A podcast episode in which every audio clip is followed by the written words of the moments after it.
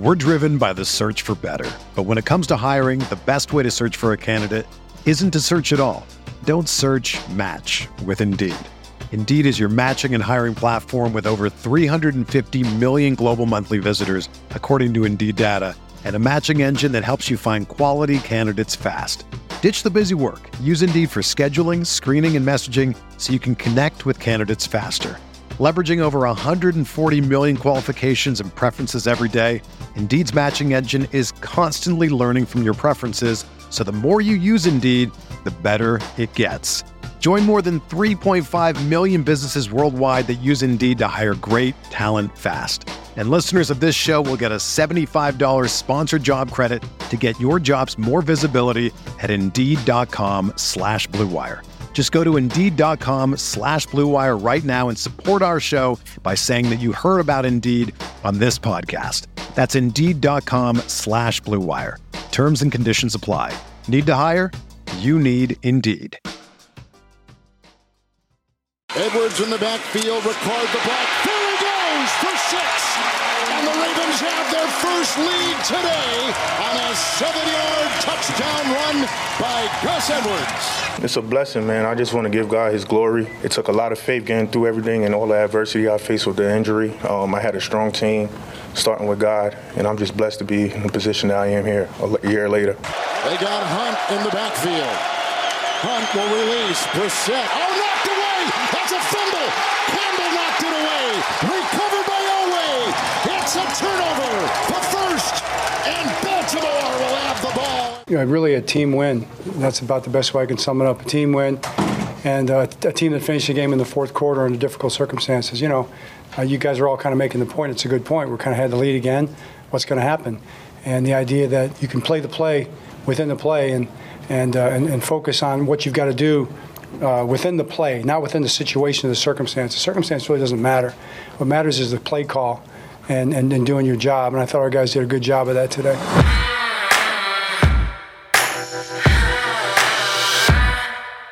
Now, that is how you finish off a game in the fourth quarter when everything's on the line. That is something the Ravens had not done in their losses so far this season.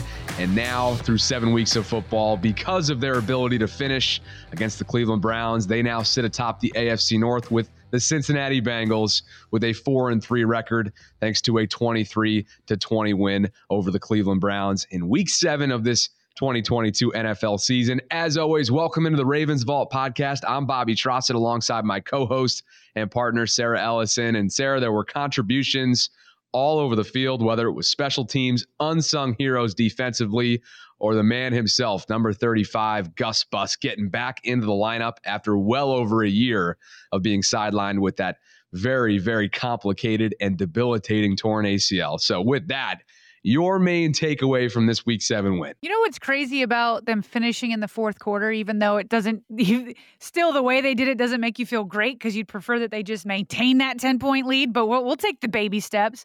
Here was, here was an indication that they might be able to finish at the end of the game is that they were finishing elsewhere.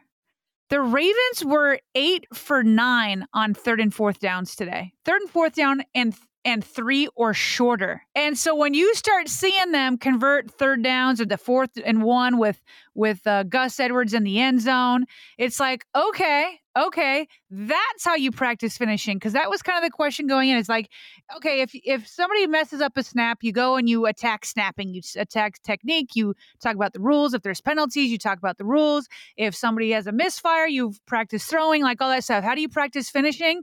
You finish in other assets of practice, other assets of life, other other assets of the game. And so to see that they were finishing elsewhere, even though they weren't perfect, it was like, okay, it wasn't just that they finished at the end, they finished throughout. And those were indicators that it was like, okay, even though my heart's pumping, let's see if they can pull this out. But if you can finish on on third and fourth and short, then and then that's a good indicator that you can finish the game. Partner, let's begin to pick this thing apart because as we all know, John Harbaugh and his commitment to special teams, given how he came up through the ranks within the coaching field began with special teams and his love and admiration for special teams. Well, you could argue that this game today, as we tape this on Sunday night, was won thanks to teams, whether it was Devin Duvernay's long return, which set up points for the Ravens, and and and him as a return specialist just in general has become elite dating back to last year. Whether it was Justin Tucker going three for three as per usual, including a 55 yarder in the fourth quarter, or just Jordan Stout probably having the best game of his young career as a rookie, or even Malik Harrison's blocked what would have been potential game tying field goal there in the fourth quarter up and down, that unit responded after a really tough week in an outing against the Giants. Yeah, and I mean they didn't do that against against the Giants, you know, and it's just like for them to turn that around, uh, it's it's I just felt like I'd said this last week. I felt like the Giants had no business being 5 and 1 and but the way they did it was they played mistake-free football and they just waited for the Ravens to make a mistake. And so the Ravens did that, and they did that partly in special teams, and then partly with Lamar Jackson's uh, interception at the end, and all sorts of different things. And it's like, let's just try to like reverse that. Instead of trying to put on the greatest show ever, which would be nice, we got to baby step our way back to that. And let's get to the point where we're trying to play mistake free football. And they did have some mistakes, but certainly no meltdowns. And then let's let the Browns be the Browns. And then they were the ones to, to have mistakes. They were the ones who who had the offensive pass interference that nullified a massive touchdown. They're the ones that got the false start to push the field goal back so that Malik Harrison could block it with his face, by the way, because it was so low. Um, you you could you could do those things, and we'll get into those calls. They're very controversial. I know in Cleveland they are not happy, so we'll break those down. But but that's what I like to see. It was like wherever it is, whether it's on special teams or elsewhere, play mistake free football, and that will get you a lot further than you think. And that's what happened today. Well, let's get into one of those calls that was pretty controversial, especially for the folks in Cleveland, right? The obvious, what comes to mind first is the false start there in the fourth quarter, which turned the potential game tying field goal into a 60 yarder instead of 55 yarder. So to your point, it needed to be, you know, from a trajectory standpoint, it needed to be a little bit more of a line drive just to get more, uh, more of an oomph underneath it. But I guess what was controversial about this era is that, you know, it, it, at first glance, it sure looked like that there was movement on both sides of the line. As uh, we mentioned in our first ever live stream on the Ravens Vault podcast YouTube page uh, after this one finished up. I deferred to uh, former Pro Bowler for the Chiefs, tackle Mitchell Schwartz, who who broke it down in three specific ways. He said there's multiple things. It's slow mo for the replay that he was quote tweeting. It's slow mo, so the snapper dips his head and moves the ball much quicker in real time. Two, Ravens are in the neutral zone, but that isn't a penalty by itself. And three, the tight end spot on the left does move before the Baltimore defensive lineman touches the offensive lineman for Cleveland, which is a false start. Nonetheless, this was a controversial call, but as we as we discussed in our live stream, it sure looks like the officials got it right. I went back. I took some extra time to make sure because I wanted to make sure I, under, I I saw with my own eyes and had my own opinion on it. So um, I saw somebody post a GIF of or GIF. I still don't know how to pronounce that of of of the snap that kept going back and forth right at where where he moved the ball. It definitely lifted up. He he picked the ball up, and it wasn't like egregious, but he definitely picked the ball up while he put his head down. So um, that picking the ball up is what I think triggered the whole sequence. After he picked the ball up, what I saw first was the defensive lineman on the Ravens move. But as Schwartz said, it's not enough to move because you can move on the defensive line. You have to be touching somebody. And before they did, for sure, the left tight end who's 86. The refs called 68. I think they just put down the wrong number. It was definitely 86, the tight end, who uh, flinched for sure. And so you could certainly debate over, you know, the the movement there between the defensive line and and the tight end but what triggered everything was the, the center picking up the ball and so whether they put it on 68 or 86 or whoever they i don't i don't the, it was to me the right call because it was triggered by him picking up the snap which you cannot do and a huge play a, a huge moment in time within the Massive. game because again, changing that field goal try from 55 to 60 on the road is a big deal, both uh, literally and figuratively. Earlier on that drive, sticking with the officiating, we both agree that while there was some unhappiness and some frustration in the Cleveland fan base on this specific play. It sure looks like the officiating and the officials got it right. And that's the OPI called on Amari Cooper for what would have been a touchdown, and they would have taken the lead. But there was a blatant push off on Marcus Peters. And as we discussed on our instant reaction live stream, I really feel this way, Sarah. Amari didn't even need to push off because he had Marcus by a half step. yeah, yeah, he did have him. Um, and and sometimes the refs will let these guys go back and forth, and it's usually scary because when a flag is called, it's usually on the defensive person. But it is it is it's clear as day to me. Like sometimes when people are hand fighting, but it doesn't really gain uh, any advantage, then I'm cool with the no call. No call. But he, you can't. He did. He totally extended his arm. There was no bend in his elbow. Amari Cooper's, and he pushed him off. And and you know what? I actually need to go back, Bobby. You might be right, but I need to go back to see if if Marcus Peters was a half step behind. You could be right. But I just remember distinctly seeing him extend his arm all the way out so there's no bend in the elbow. And that clearly is what created the separation. Now he still may have caught, could have caught the touchdown without it. May I mean, even with you know Marcus somewhat w- within reach or whatever. But but yeah, it was the right call, and I did. I was I was following some of the Cleveland um, reporters, and they had put up um, the presser reaction from uh, Browns coach Stefanski, Kevin Stefanski, and um, he wasn't like fuming or anything. He was a typical frustrated, quiet coach after a loss. But he was. He said it was frustrating, uh, that call was, and that he wanted to get an explanation from the league. And, you know, he'll get that explanation. Uh, and I can see why they're frustrated because the sequence was nullified touchdown when you go ahead, when you would have potentially gone ahead, to a false start that you don't agree with, even though I think the refs got that one right.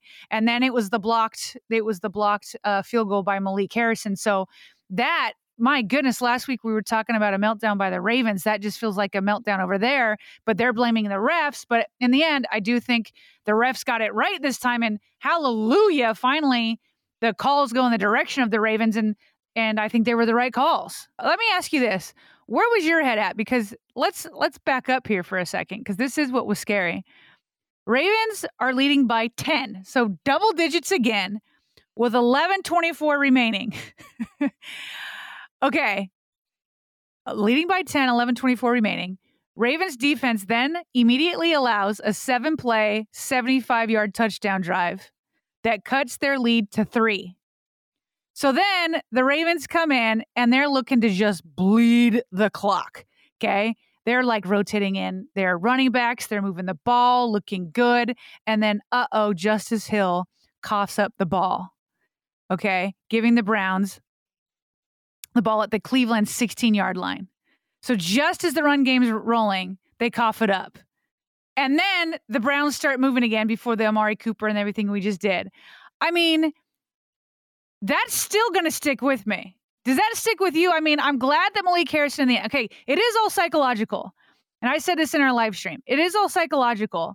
And so, like, even when everything's going wrong, that's what I liked about the Ed Reed and Ray Lewis led defenses. It was like you could the the offense, the opposing offense could have the ball on the half yard line with the first down, and their mindset is still you're not getting in this end zone.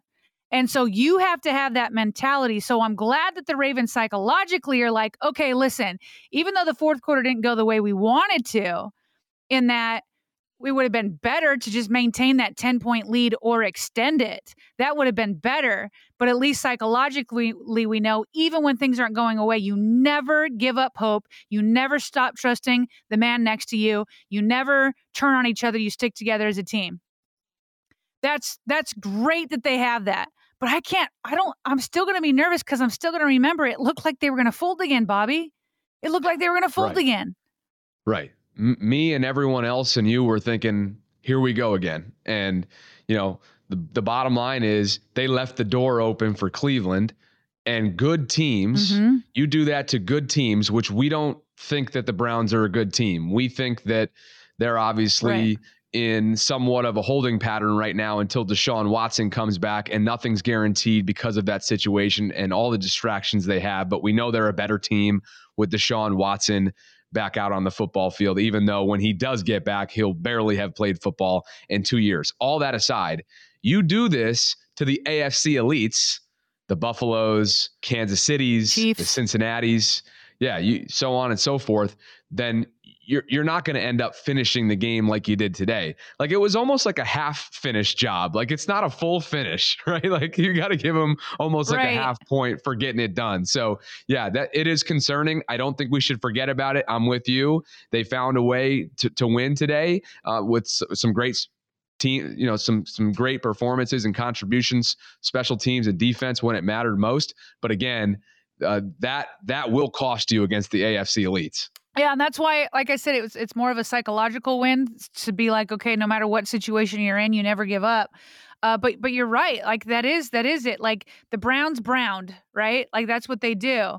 But if but like yeah, better teams, they're going to take advantage of those. And so the Ravens still have some work to do. It's just nice that you have a W under your belt while you go you go do that. So let's get into to Gus Edwards a little bit more. Here's my question to you: Who's your MVP, Gus Edwards or Malik Harrison? So in my separate live stream, we're like live streaming all the time. I got one on my YouTube channel. We're doing one on the Ravens Vault podcast. So for those of you out there who've been listening to us on our audio only form, uh, please, please consider checking out what we're doing in live form as well because we got a lot going on. But uh, I gave my game ball, actually like I guess there's like multiple game balls specifically, but I gave it to the special teams group uh, just because I thought that they were the difference today. And, and so I guess within that uh, special teams umbrella, you're talking Duvernay, you're talking Malik, you know, you're talking Jordan Stout, and you're talking Justin Tucker. Like those were my four within the special teams umbrella. But, but, uh, yeah, that's Gus cheating. so you got to choose one person. Okay. oh, how did I know you take exception to that? Right.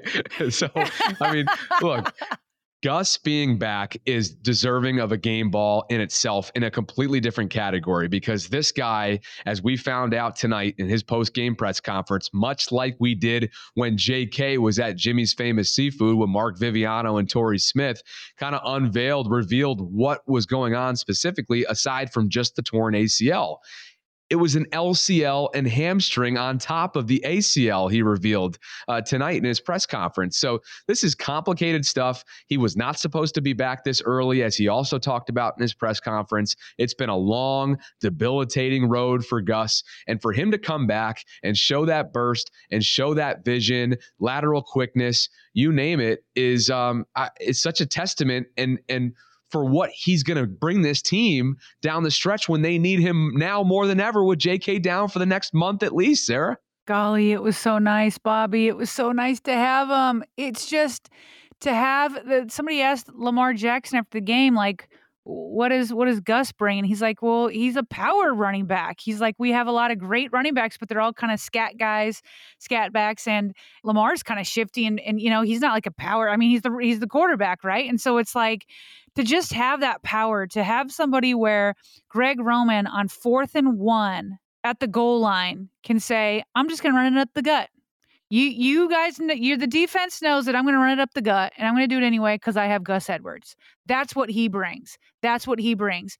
It's it's just so unbelievably good to have him back, and I was surprised by two things with him. Number one, I was surprised that it didn't seem like he had the same ramp up as other guys coming back from injury. He seemed much to jump in much faster. I thought it was going to be series on, series off, series on, series off, then maybe like JK wouldn't play in the fourth quarter. Um, but but they played him a ton. What did he finish with? Let me look this up here. So he finishes with Gus Edwards has 16 attempts for 66 yards, two touchdowns. 16 attempts. That's pretty good, especially when you have Hill and Drake and shoot, Mark Andrews who ran and Patrick Ricard, and then obviously Lamar Jackson. And so that's a lot of that's a lot of runs for not playing since 2020. And so I was surprised by how much they used him, which then led me to my next surprise because they were using him a lot. I felt like in that very last series after Malik Harrison's uh, blocked field goal, I thought, give the ball to Gus. We've got about two minutes. Just give it to Gus. Let's grind this thing out. And then they didn't. They gave it to Drake a couple times. Uh, I think Lamar had it once, and then you know they did were able to eat up some clock because by then Cleveland was mostly out of timeouts. Um, but I'm like, now, now is when if if Gus Edwards is on a pitch count, now is when you put like the the line of your foot in the ground, you know, because I went back and looked, and uh, outside of that three and out coming from the second half, it was a quick look, so maybe I missed another one, but I'm pretty sure he played in, in or took a carry in every single other series, and he was in the series on the penultimate one before J- Justice Hill fumbled it. So I'm like, I mean, sure, if you're gonna have him on a pitch count, then have him on a pitch count, but my goodness, that was the time to put the the the foot in the ground. That was odd to me. So um, right. didn't matter in the end. Ravens won. And the last time Gus Edwards scored a touchdown, by the way, was in December of 2020 against the Cleveland Browns. And he had two touchdowns against them, had it again, again today. So that was rather fitting. Sarah, in those short yardage situations and yards after contact, and just how punishing he is when you need two or you need a tough one or, or two or three or whatever it is, that to me yeah. is like uh, above all else. Like, yeah, we know he's going to be absolutely a weapon and someone they they go to uh, when they're in the red zone and, and when they're in those must have situations. But just his his will and his sheer power and force that just brings a new layer to this running back room that they have not had in what feels like forever. That's no that's nothing against J.K. Dobbins. You said it in our live stream. They're just different backs. You know, they have different personalities, mm-hmm. yes, but they're also different style runners. And so uh, I, I, think while while J.K. remains down and handles everything he needs to handle when it comes to the arthroscopic knee surgery that he's about to undergo, or he may have at this point, he may have already undergone it. Um, that's going to bring a new element to this team that they haven't had since, like you said, 2020. I did a very quick instant reaction short on YouTube on Friday when that news came out. And at that time, a lot of people, a lot of fans were yelling at the Ravens again and the trainers as if they had messed messed up J.K. Dobbins. It's their fault that you know he had to go have the surgery because they, and along with me, assumed that there was some sort of setback, and we blamed it on on MetLife, right? uh, with the turf up there. But John Harbaugh explained today that there was no new injury, there was no setback. It was that JK has been working on his range of motion over by his scar tissue. And so you keep having to do that, and it's a slow process. And um, John Harbaugh said that he thinks Saquon Barkley had this same arthroscopic knee surgery that's supposed to open up the um, range of motion there by the ligaments and where that scar tissue is. And so um, that wouldn't surprise me because J.K. Dobbins has been in touch with Saquon and has, you know, reached out to him to to, to be, you know, kind of give him some tips and all that kind of stuff because they've been through the same thing. So no, this was something that J.K. Dobbins decided to do because he felt like it was going to take too long to get his range of motion back. So he opted for this uh, surgery. He did not have a setback. So I wanted to definitely clear that up there. We're driven by the search for better. But when it comes to hiring, the best way to search for a candidate isn't to search at all. Don't search match with Indeed. Indeed is your matching and hiring platform with over 350 million global monthly visitors, according to Indeed data, and a matching engine that helps you find quality candidates fast. Ditch the busy work. Use Indeed for scheduling, screening, and messaging so you can connect with candidates faster. Leveraging over 140 million qualifications and preferences every day, Indeed's matching engine is constantly learning from your preferences, so the more you use Indeed, the better it gets. Join more than 3.5 million businesses worldwide that use Indeed to hire great talent fast. And listeners of this show will get a $75 sponsored job credit to get your jobs more visibility at Indeed.com slash BlueWire. Just go to Indeed.com slash BlueWire right now and support our show by saying that you heard about Indeed on this podcast. That's Indeed.com slash BlueWire. Terms and conditions apply. Need to hire? You need Indeed. And Sarah, I'm glad you mentioned that too, because he's been super vocal. Like we know that. He's been, ch- we've been talking about this since day one of this podcast during the start of training camp. Like JK has been the outspoken one getting in the ears of team doctors, getting in the ears of his coaching staff because of how much of a competitor he is. I think it might be fair to say that while there's no there's no doubt that regardless of when he uh, was cleared to come back, that I, am not sure that would have mattered. Right, the follow up procedure may have been uh, inevitable, but we we all know that there was nothing premature about this. It was almost if if he had it his way, he would have been back week one, and that would have been even more pre- premature than what he ended up coming back. What right. was it against? What was it against? Uh, gosh, when did he come back? Jets. Oh, oh, the week he came back, I can't remember now. I think it was like week four, week three or four, something like yeah. that. Yeah. Patriots, maybe. I don't, I don't know. Patriots is week three, but um, that's what it um, was. It was yeah, in New but England. Boy, but boy, yeah. Okay. Okay. And boy, was the timing right though for him to choose when to do it with Gus and Hill returning. So, uh, and by the way, come on, Hill, hold on to the ball. Hold on yes. to the ball, buddy. like, yes. I'm not looking to like, you know, put him in the doghouse or anything, but my goodness gracious. I was ready, Bobby. I was ready to be like, here we go again. I'm going to be talking with Bobby after the game about the game. And it's just going to be, here we go again, a meltdown. And it was going to be that the defense gave up that fourth quarter touchdown drive again, which I'm still not happy about. And then Justice Hill, and I was about to say it's always like a different culprit. It's always a different culprit. And this week it was going to be Justice Hill. So I hope Justice Hill buys Malik Harrison like a ginormous steak dinner because he saved his butt and the rest of us for sure from yeah. another. Oh my gosh. I just well, did not too, want to talk for an hour about how the Ravens melted down again. Right, right. And, you know, CBS didn't do him any favors either. You better believe that the cameras were cutting back and forth as, as you know, um, as Cleveland was going throughout the drive. And then ultimately, when Malik got his head on it, not a hand, his head, uh, Justice was going nuts on the sideline. So I'm, I'm sure there was a big, big sigh of relief. oh, 100%. 100%. But Bobby, how about how about our podcast yet again? It's not because he's got healthy players. It's not that. How about our podcast being the reason that Greg Roman has opened up his vault this season and then again today? we're running with that. We are absolutely running with that. yeah, we um, totally are. You know, uh, matter of fact, uh, spoil alert. Mm-hmm. I am. Uh, you're in Columbus. I'm in Baltimore, and we are taking an opportunity to meet up with Mark Andrews I will be representing our podcast tomorrow. That's Monday, the 24th, at a local rec center. And I plan to ask Mark about this whole vault unveiling that seems to be happening on a week by week basis with him and Lamar, and usually Duvernay's involved in it as well, because it has been super creative and it's working.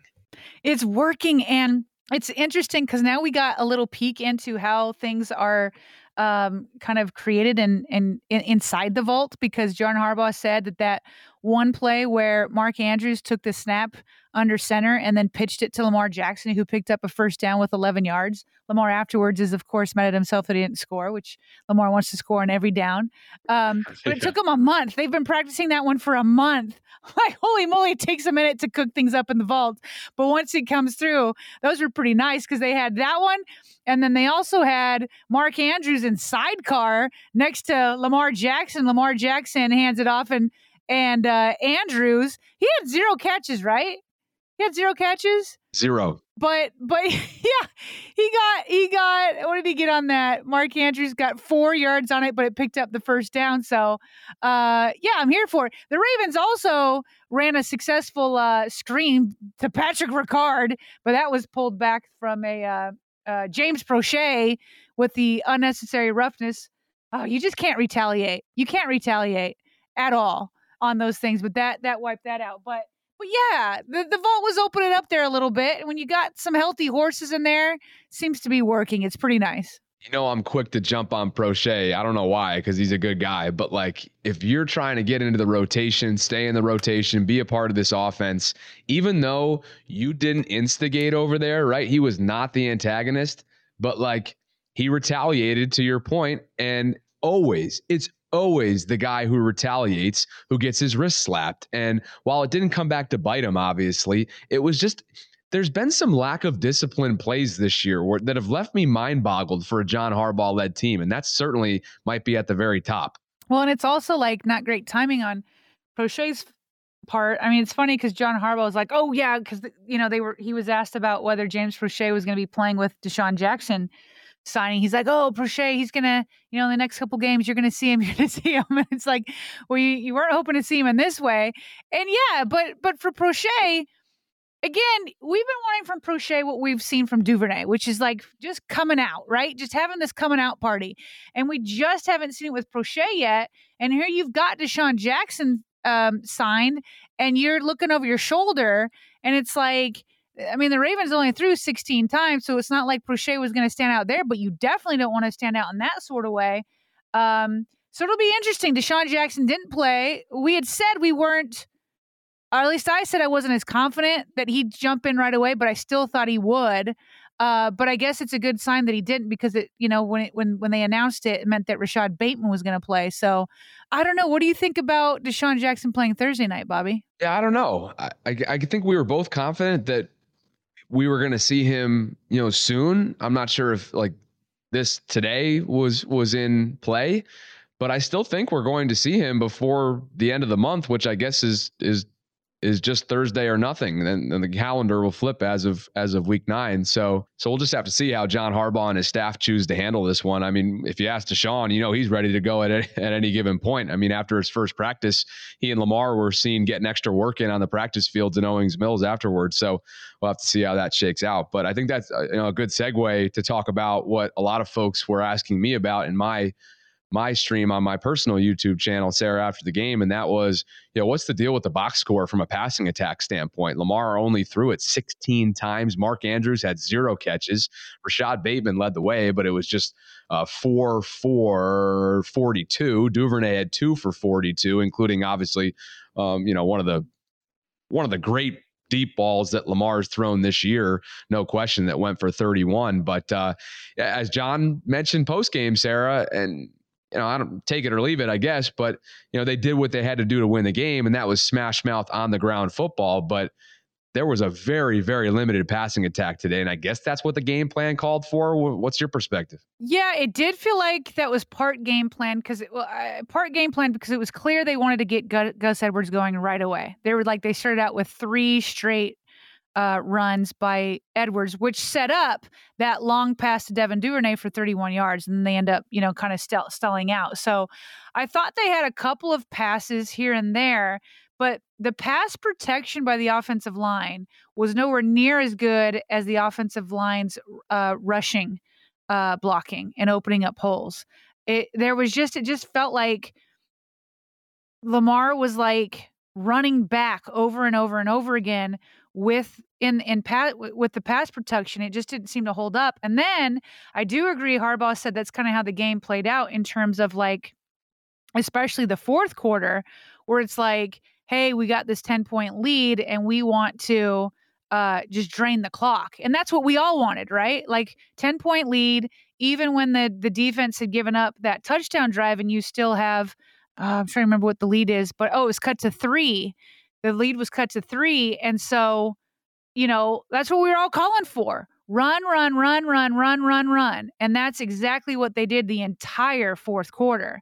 And so, I mean, if Greg Roman had called a passing play and there was an incompletion, like, are you kidding me? Like he would have been he would have been yelled at because that just gives more time for for the Browns to make up the time. So I thought in the fourth quarter they called out the right plays, and I just felt like before then the pass protection just wasn't there. So I do agree with them that the game played out that way, but it also did seem like from the beginning they wanted to like run with Gus Edwards and and hey, they they outrushed and won the game over the the the team that also just likes to run, and they have the leading rusher in the NFL right now in Nick Chubb. So the Ravens outgrounded and pounded the Browns uh, in the end. And what did Nick Chubb end with? Nick Chubb ended, he was under 100. So 16 attempts, just like Gus Edwards, but had a few more yards because he, had a, he had a long one for 91, but he was held to under 100 yards.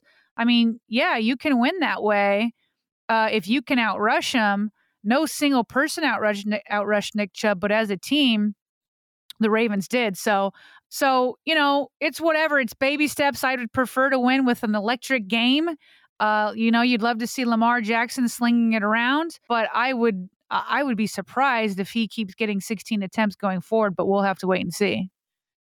You know, one thing that falls underneath the passing attack umbrella is that blatant drop from Rashod Bateman that we'd be talking about if Justin Tucker wasn't Justin Tucker and converted from 55 yards when when it mattered the most in, in the fourth quarter. I mean, we would have been looking at, or Justin would have been looking at what, like a 40 yarder, maybe, maybe even south of that if Rashod, uh, you know, hauls that in. Right. He's had some drops this year that, um, gosh, for how special he is as a pass catcher, Sarah, you, you wonder like, I know there was one game that they were playing in the rain and he had a couple like the first half of the Bills game. I remember he had a couple like suspect ones, but I guess you could say it was like the conditions, or at least that was an excuse. Weather. There's no excuse yeah. for today. Yeah, that one was that one was odd. It just went right through his hands. Yeah, you just don't want to see those piling up. And and people jumped on Hollywood Brown for that in years past. So the good thing about Hollywood Brown was that when it was like really important moments, so like the playoffs or whatever, Hollywood usually stepped up. And so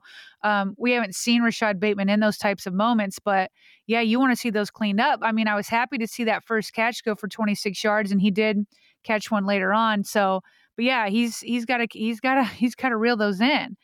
Um, all right, so that was the passing attack. We'll see if that becomes a trend. It hasn't been that way, so we'll we'll see how that goes. On the defensive side, boy, somebody who's taken a lot of heat, Bobby, is Patrick Queen. And not only did he have a good game today, but I feel like he's stacking a couple, which would be a great, great, you know, thing going forward for the Ravens because they need inside linebacker play to just keep improving. He deserves some love. You're right. Uh, he is uh, under fire often, it seems, from the vocal minority online, a lot of which is deserving, some of which is exaggerated, I would have to say. But today he showed mm-hmm just man the, the vision that he showed and, and the ability to execute and specifically back-to-back tackles for loss in a key situation on on one drive um, you know just just flying around and feeling and looking the part that's what it comes down to for him like sometimes he just tries to do too much right mike Macdonald's talked about that in recent weeks like yo bro slow down. You know, like you don't have to be Ray Lewis every single play. And um, maybe that's just the youth fullness in him, or maybe that's just his desire, his like unwavering desire to be great. And the expectations at the linebacker's position in Baltimore are so great. Like when he slows down and plays within himself, you see why they selected him when they did a few years ago. I just love it when he knifes through the, the offensive line. He just he gets skinny and somehow he gets through there. So it's always been more, you know, coverage, making sure he knows what's going on behind him. But it's funny thinking of um, I was thinking of also uh, Justin Houston, who had back to back snaps. And I was like, man, what a trend of like, you get back Justin Houston, you got back Gus Edwards, and you got back Rashod Bateman. Even though Bateman had that drop, he did have a couple of other important catches there. So it was just like three guys that made a massive, massive impact on this game that you didn't have the last couple of weeks. And you obviously didn't have Gus Edwards for more than a year. So, I mean, uh, and we can i remember us talking offline about this bobby like people always say like there's no excuses with injuries and it's like true to a certain extent because everybody deals with injuries but there's no doubt that injured teams eh, i mean some people overcome it you know overcome a couple of injuries but to overcome the number that the ravens have it's just not it's just unrealistic to to keep saying next man up when you're into like your eighth and ninth guy at like cornerback or your fourth or fifth guy at running back or you know you just comes to the point where it's like you it's just not fair to say well next man up and you should be as good as the the pro bowl players and all and all pros on this other team that's healthy and so and this just was another proof of that that it's like you have three guys who are not like household names but have a huge impact. And the Ravens don't win this game without Justin Houston and Gus Edwards maybe they could have without Rashod Bateman, but um, based off of you know he didn't go off today. But like the Ravens don't win this game without those guys coming back. You know we got to throw Calais Campbell in there for his efforts for sure. And while it wasn't pretty, and again like we've already mentioned against the AFC elites, we're probably not talking about this kind of storyline afterwards. It was good enough for today. You survive in advance on to the next week of an NFL season, and uh, you know that you're going to be facing a better team next week. That yeah, sure they haven't been playing well. Talking about the Tampa Bay Buccaneers, uh, but uh, you know, time to move forward. Man, it is time to move forward. Ravens are number one. Oh man, number one in the AFC North with that four and three record. They're technically tied with the Cincinnati Bengals, but they win the tiebreaker with the head-to-head win over them. They've now beaten the Cleveland Browns. They've won their the only two AFC North uh, games that they've had. That's a that's a massive plus. We had Tony Grossi on here uh, heading into the game, and he said if the he's he, we asked him to to make a prediction. He's like, I'm going to choose the Browns only because I can't fathom that in Week Seven the the Browns game season will be over. That's the way he felt if the if the Browns lost today. he may be right. They're now two and five in last place and and I don't see them stringing together a bunch of games to win this this this division. So this is going to be I guess the Steelers could come out of nowhere. I mean, who knows? The Steelers are like zombies and always come back from from the dead. So I, I guess you can't count them out. But right now, this is even the the Bengals are going on a little bit of a winning streak. So keep it up. And if the Ravens could just oh come out with a win on Thursday, come out with a win to have two back to back, and then have a little mini bye oh, what what a sweet feeling and momentum they would have. That would be perfect. Absolutely. And I think a conversation that we could probably touch on now for just a short minute and then sort of expand on it in the next couple days, whether it's on the morning vault or, or whatever, is how will John Harbaugh attack the game plan logistically speaking on a short week when it comes to some of these players who are rehabbing or who are just getting back into it, right? Like clearly Gus Bus today was treated uh, you know, handled very carefully towards the end. Finished with 16 carries, 66 yards, but down there in the stretch, like you've already mentioned, they were kind of being careful with him. So, you know, how do they move forward and use him per se on a short week on Thursday night football against the team that they're obviously going to need him with? Yeah, that'll be interesting. I think that they'll have Tyus Bowser for Thursday. I don't know if his 21 day window is. Oh it's, I mean, they can activate him and not play him if his 21 day window is coming up, but I think they're going to have him. I think it's time for him. Oh, and that's going to be nice to have. That would be nice to have him, Houston, uh, Oweh, all of these guys, J, uh, JPP. Um, so I think Bowser could be back, which you're going to need a pass rush with Tom Brady. I mean, he can't move around much. He'll he'll get the ball out fast, so got to get pressure there quickly. And Bowser can do well in coverage. So Gus, um, who else? I think DeSean Jackson could very well go. Who else are you thinking of that could be put on limited snaps besides Gus? I would think. Uh, well, what are they going to do with Ronnie Stanley? Is is a whole nother conversation. Like, will he continue to kind of you know, right. chip away at their plan with him. And then just two guys that come to mind that I don't think we're going to see yet that are in that that three week, 21 day window are uh, David Ojabo and Charlie Kolar. I don't think we see them Thursday night. Right. Yeah, I'd agree with that. Definitely. So, but they're getting healthier. They're getting healthier. And so, and so, you know, it's good thing they won today because if you're getting healthier and still losing, that's like um that's a psychological problem and a coaching problem because you got the talent you've definitely got the talent so they got to keep trending up. They got to keep trending up as these guys keep coming back. I think that'll just about do it for our instant reaction episode here in audio only form. As we mentioned multiple times throughout this episode, Sarah and I are now putting together weekly post game instant reactions on camera on our YouTube page. As we've been telling you about in recent weeks, we recently launched the Ravens Vault podcast on YouTube and have been just really enjoying the process there. And, and it's just a different way to connect with our audience. I, I know you agree with me there, partner. So uh, go check us out on YouTube. If you haven't already, please consider subscribing. If you've been enjoying our content, it is free and it allows us to continue bringing you daily content on all things Baltimore Ravens. So again, the Ravens get it done here in week seven over the Browns, 23 to 20. They're four and three through seven weeks of football. And Tom Brady and the Tampa Bay Buccaneers host on Thursday Night Football. It's a short week. We got plenty of content coming up. And as always, thanks for all the support and listening to us here on the Ravens Vault.